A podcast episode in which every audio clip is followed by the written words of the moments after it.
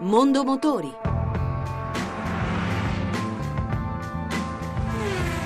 A cura di Roberto Taglialegna. Buon pomeriggio e buon ascolto da Lucia Voltan. La mini più aggressiva, la John Cooper Works, arriva sulle strade italiane proponendosi con una molteplice serie di allestimenti, colori e accessori che la rendono un'auto personale. L'ha provata Giovanni Sperandeo. Non è solo il design più dinamico ed intrighere, ma le varie innovazioni del veicolo, come la tecnica delle sospensioni, tarate con la massima precisione e la potenza del motore, l'impianto frenante di tipo sportivo e l'aerodinamica ottimizzata della scocca. Tutte innovazioni realizzate con uno sguardo al mondo delle corse e ad una performance sportiva ed emozionale, ma anche sicura, visti i vari sistemi di assistenza alla guida. Già dall'aspetto esterno si notano le differenze, con i fari a LED con indicatori di direzione bianchi e la calandra del radiatore, mentre all'interno, tra sedili e strumenti di bordo, è tutto tipicamente sportivo.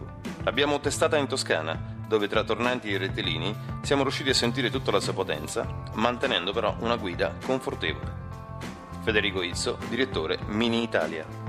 La nuova Mini è la versione John Cooper Works della nostra icona e arriva il 2000 più potente, mai montato su una Mini, 4 cilindri, 231 cavalli, da 0 a 100 in 3,3 secondi.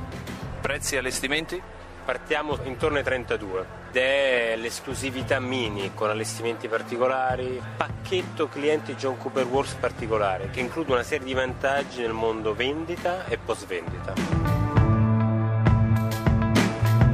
Il mercato dell'auto elettrica in Italia stenta a decollare. Dall'inizio dell'anno ne sono state vendute complessivamente circa mille e i motivi sono facilmente intuibili. Poche colonnine di rifornimento, 800 in tutta Italia contro le 25.000 stazioni di servizio e assenza di incentivi all'acquisto.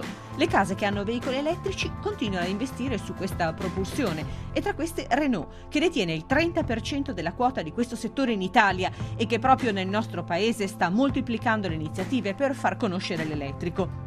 Per ribadire i vantaggi di Twizy, la vettura 100% elettrica che, essendo omologata come quadriciclo, può entrare senza problemi nelle ZTL, le zone a traffico limitato, la casa francese ha chiesto allo street artist Clet Abram, decoratore professionista di segnali stradali, di applicare il suo lavoro alla Twizy. Il risultato, presentato a Milano, consiste in una serie di cartelli stradali che declinano la sigla ZTL in un modo del tutto particolare.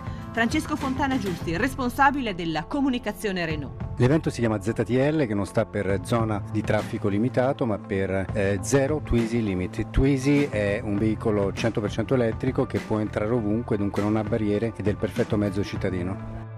E anche per oggi abbiamo concluso. Se volete riascoltare questa, ma anche le altre puntate, potete farlo al sito radio1.rai.it. Mondo Motori torna venerdì prossimo, sempre dopo il giro delle 14.30. Buon pomeriggio.